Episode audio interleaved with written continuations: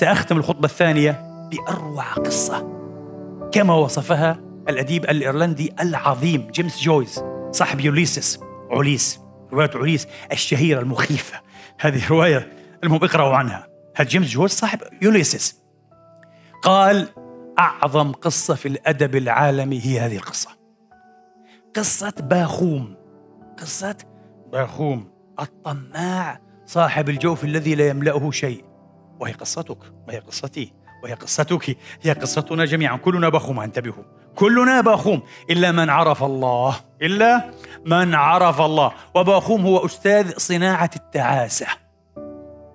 هذه القصة للأديب الروسي العظيم ليف أو ليو تولستوي. ترجمت من الروسية إلى الإنجليزية بعنوان كم يحتاج الإنسان من الأرض؟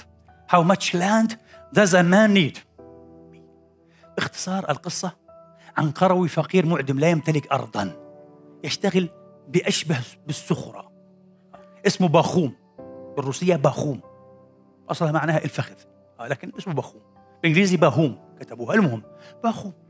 اتفق ذات ليلة وهو جالس إلى جانب الموقد ربما إيه في ليلة خريفية أو شتوية أن استمع إلى حديث دار بين زوجته الحبيبة وبين أختها الكبرى التي جاءت من المدينة تحدثه عن مزايا الحياة المدنية ومثالب الحياة في الريف إلا أن زوجته كانت قنوعة وراضية وردت عليها حججها. استمع هذا؟ فقال في نفسه آه لو أمكن أن يكون لي قطعة أرض ولو صغيرة أحتاج منها أعمل فيها لنفسي. يعني لا أغترب بلغة ماركس عن عملي. إذا لما عبأت بأحد ولو كان رئيس الأبالسة. من سوء حظه أن إبليس كان جالسا خلف الموقد. سمع إيه؟ هذا التحدي. بمثابة التحدي وقبل التحدي. قال له قبلت التحدي دون أن يسمع. أه؟ وسأقودك إلى مهلكتك. حنشوف. أنا ولا أنت؟ القصة باختصار. بعد فترة وجيزة سيدة طيبة القلب لينة العريكة حسنة المعشر كانت من كبار الملاك في تلك القرية النائية. في الريف الروسي عرضت أرضها للبيع. فتهافت عليها الفلاحون. وبعد قليل أخوه فكر في نفسه لماذا لا أشتري أيضا أنا؟ فاضطر أن يبيع أن يبيع نصف خلايا النحل لديه. ومهرة صغيرة كانت عنده. وأجر ابنين له عاما كاملا في إحدى المزارع وأخذ الأجر مقدما. ثم استلف البقية من أحد أنسبائه ودفع نصف ثمن أربعين فدانا. وكتب قيدا على نفسه بالنصف الآخر أن يسدده في ظرف سنتين. وبعد سنة واته الحظ وأسعده المقدور وكان المحصول وفيرا. فسدد البقية في سنة واحدة. وقال الآن أعيش الحياة الهانئة التي طمحت إليها وطمعت فيها. ولكنه لم يلبث إلا يسيرا حتى بدأ يتعكر صفو حياته. بجيرانه أو بعض جيرانه الذين يتركون سوائمهم ومواشيهم ترتع في زرعه. مما جره إلى القضاء أكثر مرة والمحاكم. فقال ما هذه الحياة التعيسة بدأ الآن يرى وجها آخر للغنى وجها آخر للامتلاك. وذات يوم مر بقريته فلاح نزل عليه ضيفا أكرم وفداته وأحسن قراه. أخبره أن في أرض الفولجا أراضي زراعية وفيرة وخصبة جدا والناس هناك كرماء.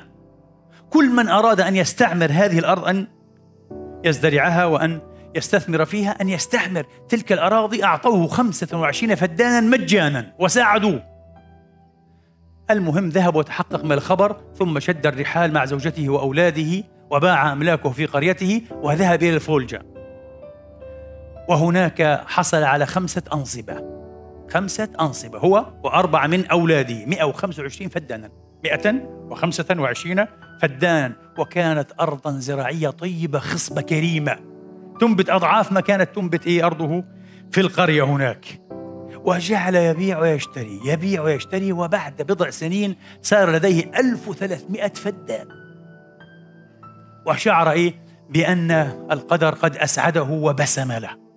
ولكن ذات يوم مر به تاجر وحل به ضيفا وأخبره أنه في أرض نائية تبعد عشرات الأميال لقوم بله سذج لكنهم طيبون جدا وكرماء ووادعون. اسمهم البشكير بشكيرز. آه شعب البشكير. هناك لديهم أراضي زراعية لا تغرب عنها الشمس. وهم يعطون إيه من شاء ما شاء منها بأبخس الأثمان يقول التاجر الضيف حتى أنني اشتريت ثلاثة عشر ألف فدان بألف روبل. مش معقول. ما الذي يقعدون هنا؟ تخيلوا. من رجل ليس عنده شيء الآن يطمع إلى 13 ألف فدان. قال الألف لدي ألف روبل عندي الآن عندي. وأمتلك. ولماذا أبقى في 1300 أخذ عشرة أضعاف بألف روبل. باع كل ما هنالك وشد الرحيل إلى أرض البشكير. وفعلا وجدهم على النعت. قال له كل ما يلزمك أن تلطفهم وأن تحسن إلى كبرائهم ورؤسائهم بأنواع الهدايا فقط. ثم بعد ذلك هم إيه؟ يساعدونك ويسعفونك في مرغوبك. فعل اشترى وهو في الطريق مجموعة من الهدايا اللطيفة الكريمة ثم قدمها إلى رؤساء البشكير فأكرموه إلى الغاية. ما حاجتك؟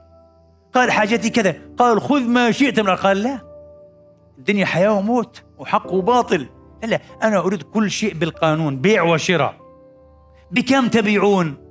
هم أحبوا لأنه قدم إليهم الهدايا والألطاف. قالوا الثمن لدينا لا يتغير ونحن هنا لا نستخدم المقاييس المشهورة في المساحة. ماذا تستعملون؟ قالوا ألف روبل لليوم الكامل. قال لم أفهم. قالوا تسعى جهدك بساقيك يوما كاملا. أين بلغت؟ فهو لك بألف روبل. وين ما تروح. بألف روبل شريطة أن تعود قبل أن تغرب الشمس إلى النقطة التي انطلقت منها. وكل ما تقطعه برجليك هو لك. قالوا ولا أحسن. هذا أحسن عرض سمعته في حياتي. لم يذق غمضا تلك الليلة. وكيف والأحلام تأخذه وتعود به. تبني له قصورا وتفتح له كنوزا. كنوز قارون. حتى إذا اقترب الفجر أن ينفجر غلبته عيناه فرأى حلما نختصره الآن لا نذكره مرعبا قال إنه حلم شيطاني وأعوذ بالله من شر الشياطين. حتى إذا أشرقت الشمس قليلا وجد القوم في انتظاره على تل هناك نقطة المنطلق. فدفع ألف روبل نقدها لرئيس القوم الذي وضعها في قبعته ووضعها على التل حتى يتم الاتفاق. خذ فأسك وخذ معك بعض العلامات البسيطة وانطلق وعلم. كل كذا إيه كيلو علم أين تبلغ؟ ثم بشريطة أن تعود قبل أن تدل الشمس للغروب. قال حسن. أخذ الرجل يهرول. يهرول يهرول وضع العلامات. ويضع العلامات حتى قارب النهار على الانتصاف. قال هذه الأرض لا يتساوى طولها مع عرضها فطولها يفضل عرضها كثيرا. علي الآن إيه؟ أن آخذ في سمت آخر لكي يتوازن الطول مع العرض. وأخذ ولكن ضعفت منته ضعفت قوته. وجعل إيه؟ يمشي مشية أضعف. لا بأس. وكلما يتذكر أنه سيكون له كل ما قطعه جدد هذا وأحيا فيه ميت الأمل والقوة. فعاد قويا. المهم الآن دخل وقت الأصيل. بدأت الشمس تدلى للغروب يعني ما هي إلا ساعة أو ساعة إلا قليلا حتى إيه؟ تغرب الشمس. علي أن أعود ويلي؟ وإلا خسرت كل شيء. ويلي بدأ يعود ولكن إيه؟ أضعف. شعر بضعف وبإنهاك وقد دميت قدماه وتشققتا فألقى كل شيء حتى لم يبقى عليه إلا قميص وسروال. وأما الحقيبة فقد ألقاها. عنده كان حقيبة فيها بعض الأكل والشرب. ألقاها. ثم خلع نعليه الثقيلين.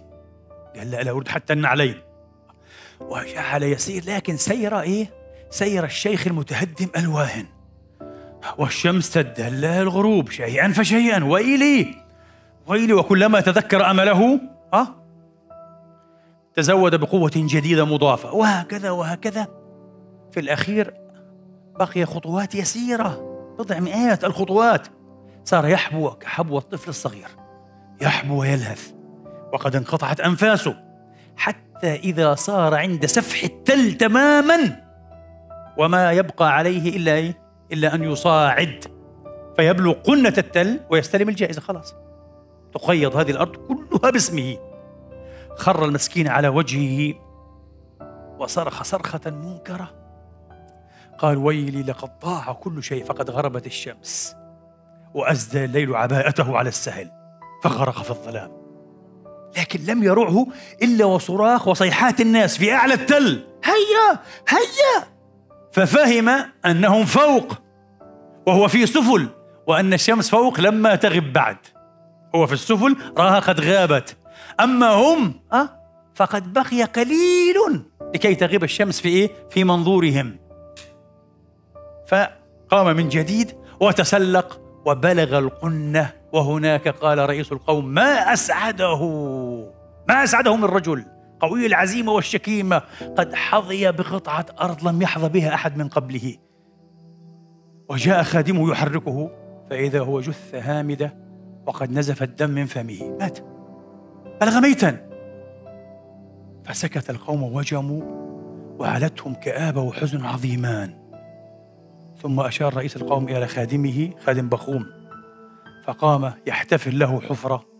يقول الراوي تولستوي كانت بطول ستة أقدام فقط 190 سنتي يعني 190 سنتي. وقال رئيس القوم هذا حظه من الأرض. كم يحتاج الإنسان من الأرض؟ يحتاج الإنسان من الأرض هذا القدر الذي سيدفن فيه.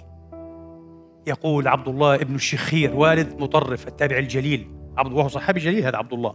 يقول عبد الله بن الشخير الصحابي الجليل دخلت على رسول الله صلى الله عليه وآله وأصحابه وسلم فوجدته يتلو ألهاكم التكاثر حتى زرتم المقابر ويقول يقول ابن آدم مالي مالي وهل لك يا ابن آدم من مالك إلا ما أكلت فأفنيت أو لبست فأبليت أو تصدقت فأمضيت وفي رواية وما سوى ذلك فذاهب وتاركه.